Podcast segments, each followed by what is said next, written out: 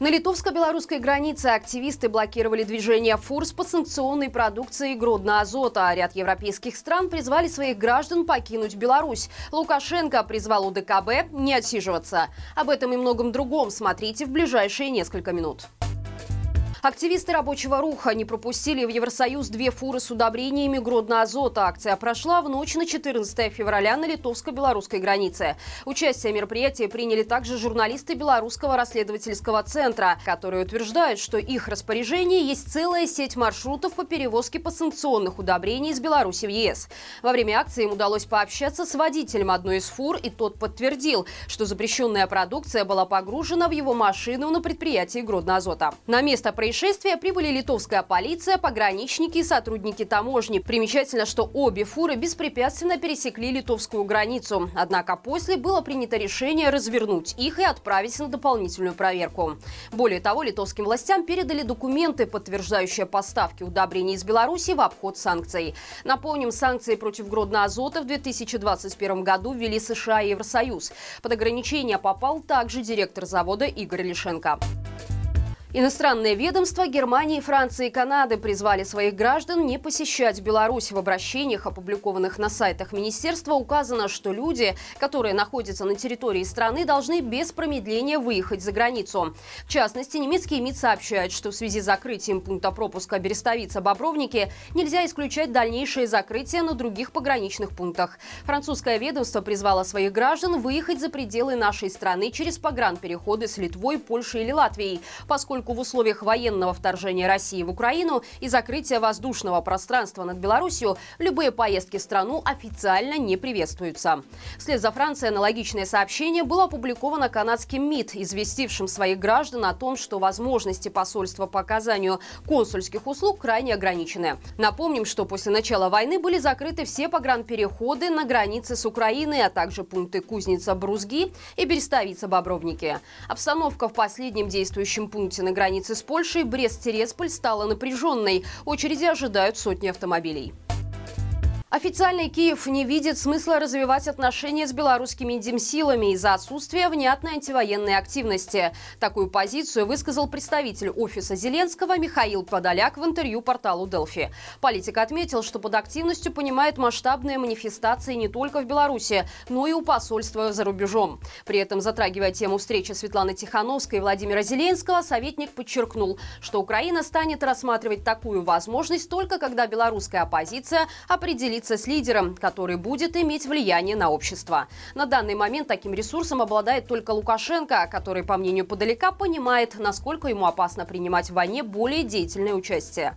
Отметим, что такой позиции придерживаются не все украинские политики. Так, бывший советник президента Алексей Арестович высказывался о том, что власти совершают большую ошибку, не налаживая диалог с белорусскими демсилами. Напомним, что в октябре прошлого года Светлана Тихановская опубликовала видеообращение к Владимиру Зеленскому с предложением построить альянс с демократической Беларусью. Реакция на него со стороны украинского лидера не последовала.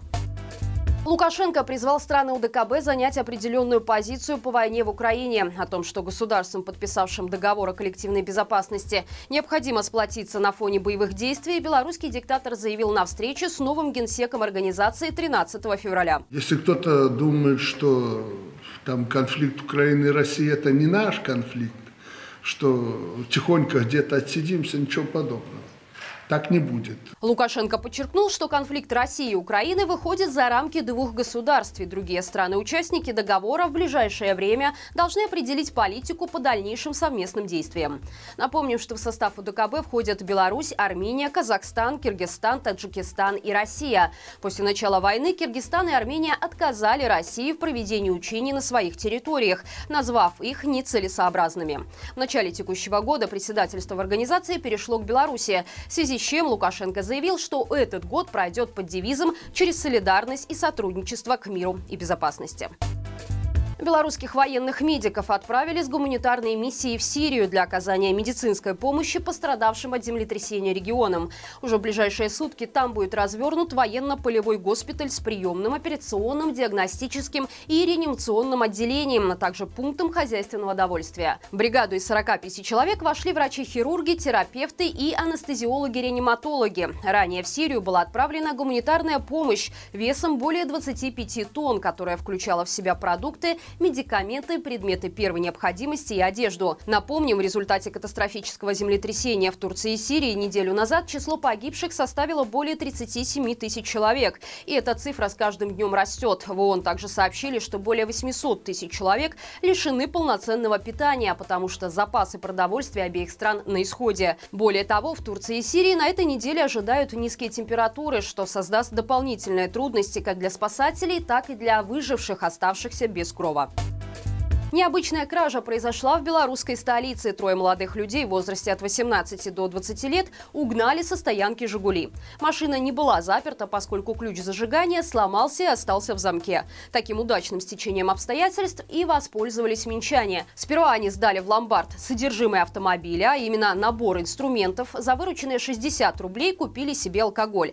На следующий же день молодые люди решили и вовсе сдать «Жигули» на металлолом. На этом им удалось заработать 200 250 рублей. Деньги парни потратили на плюшевого медведя и устроили себе ужин в кафе. Владелец авто, заметив пропажу, обратился во Фрунзенское РУВД. Воры пойманы, и в отношении них возбуждено уголовное дело по статье «Кража». И это все на сегодня. Напомню, что мы есть во всех соцсетях, а также в Телеграм, поэтому обязательно подписывайтесь, чтобы оперативно и более коротком формате получать информацию о происходящем в Беларуси. Читать наши новости можно также на сайте Маланка Медиа. И сегодня, после просмотра новостей, предлагаю к вашему прочтению новый материал о результатах работы Объединенного переходного кабинета. Его члены провели сегодня пресс-конференцию и поделились о проделанной работе. До встречи завтра и живи Беларусь!